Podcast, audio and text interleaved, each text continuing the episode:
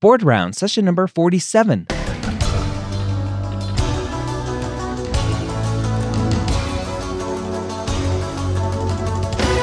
The moment you step foot on campus as a medical student, you are gearing up for one of the biggest tests you'll ever have to take USMLE Step 1 or COMLEX Level 1.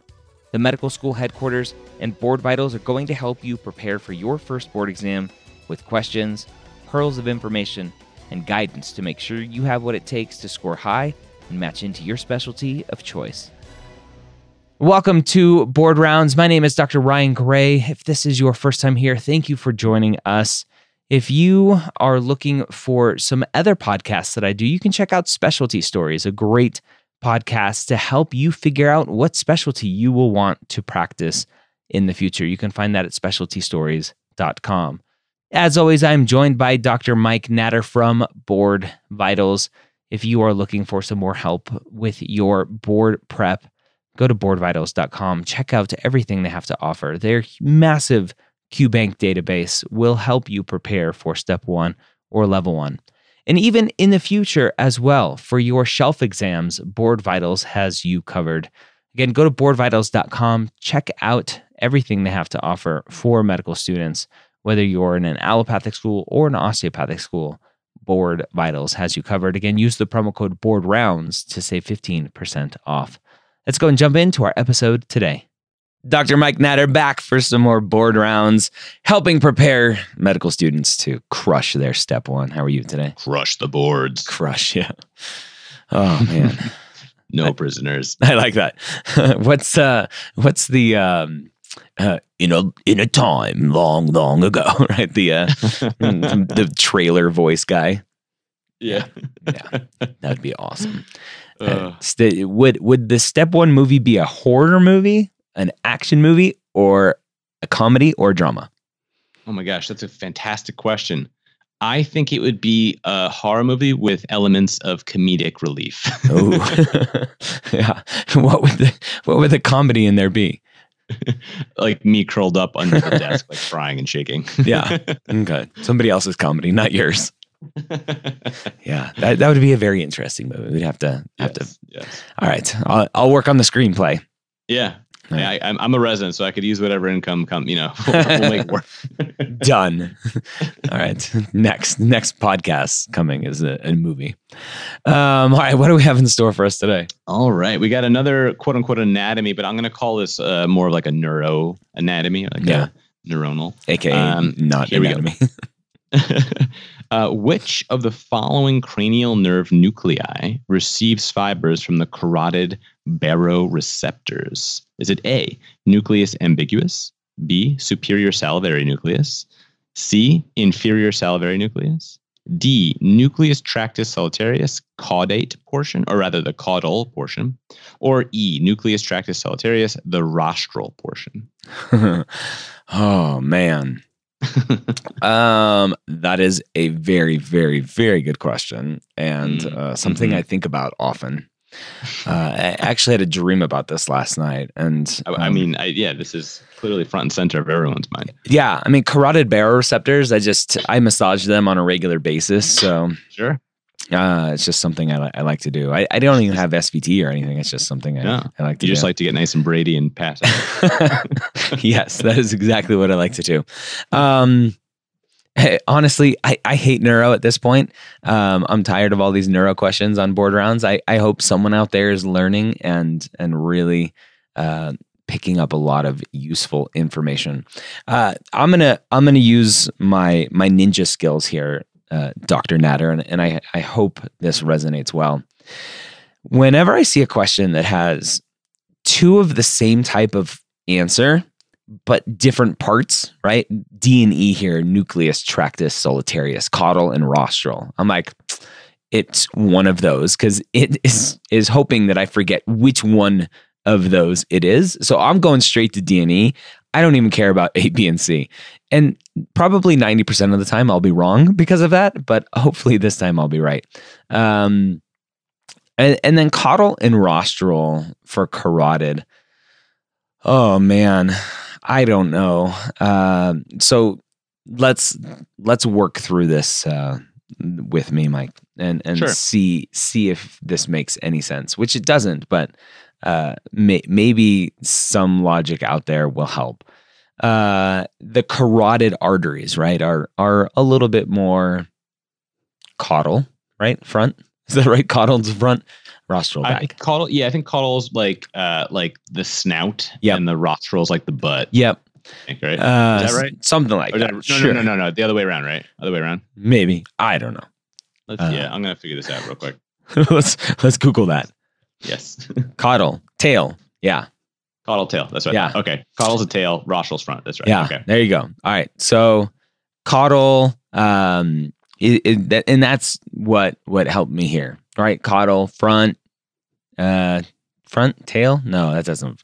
So caudal is tail, rear section, Mhm. uh, rear, behind. I, I will I will caution you, and I could be wrong here, but I think when we're talking specifically about these nuclei, they're in the brain, and I don't know if I don't know if we can logic our way through. Ooh, Interesting. I mean, may- maybe there. i- I'm sure there is some like evolutionary kind of reason as to how this worked out. yeah. But then so many like weird like morphologic flips and smushing things that happen in the brain, and Yeah. that I feel like I almost. It's like the GI tract. It has to rotate around so many times. Yeah, And and then yeah, and then like there's like three parts of the pancreas all of a sudden, and then they come together, and you know it's like what is going on? yeah. Yeah. So, I mean, my logic wasn't sound to begin with, and now you're telling me there can't be any logic, and so I'm I'm between D and E. It would be a, it would be a toss up. Uh, it would be either caudal or rostral. That's that's where I would end up. Yeah. So I, again, like I think it's important to recognize that, like, I, I kind of uh, harking back to another episode that we spoke about, that it's impossible for us to know everything. And when you don't know anything, everything, you have to then go back to kind of what makes sense. And then when, in this case, when you can't like logic your way through it, then using your test taking strategies is always helpful. And like you said, sometimes it will bite you in the butt or in the caudal region. but you see what I did there. Uh-huh. but uh, in this in this case, you're absolutely right. So that what the test writer was trying to kind of trap us in was saying, "Oh man, I'm going to get real granular between the caudal and the rostral portion," and um, the fact that they're both there means maybe that one of these is the right answer. And in this case, you're absolutely correct.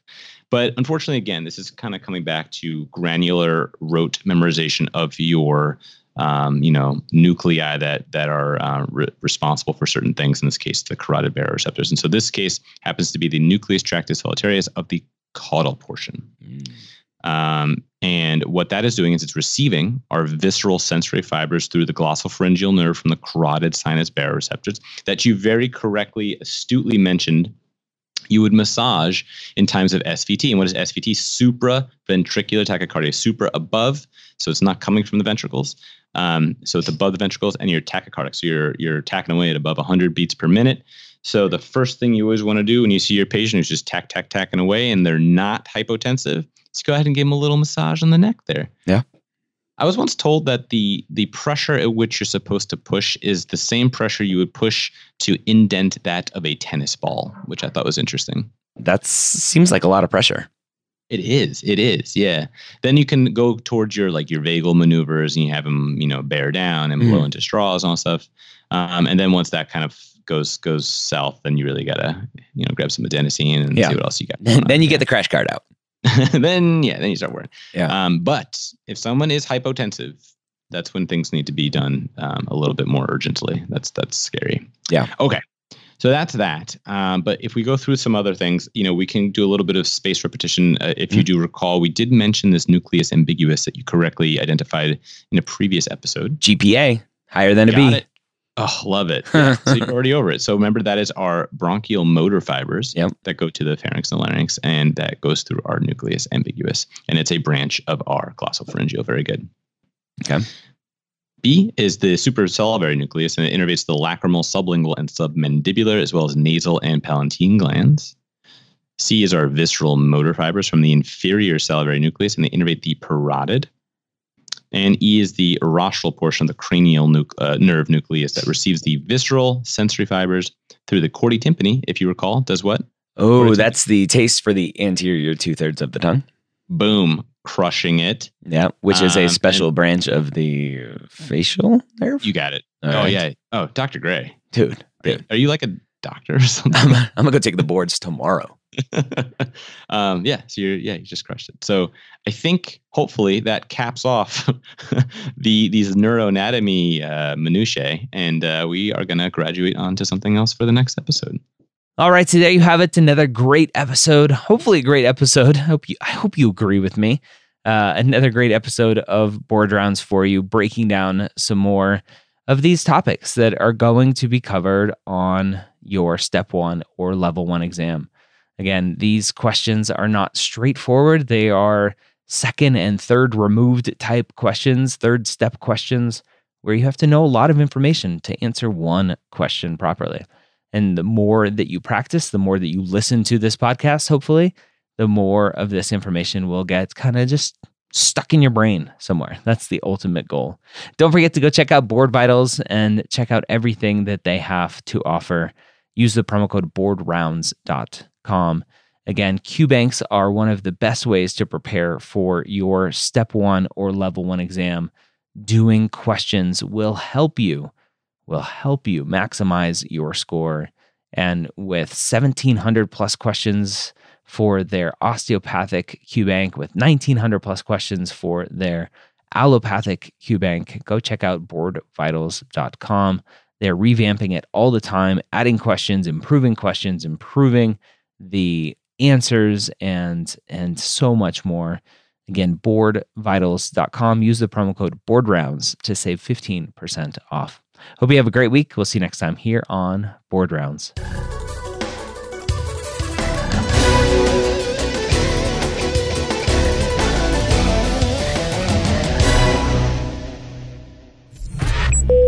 This is MedEd Media.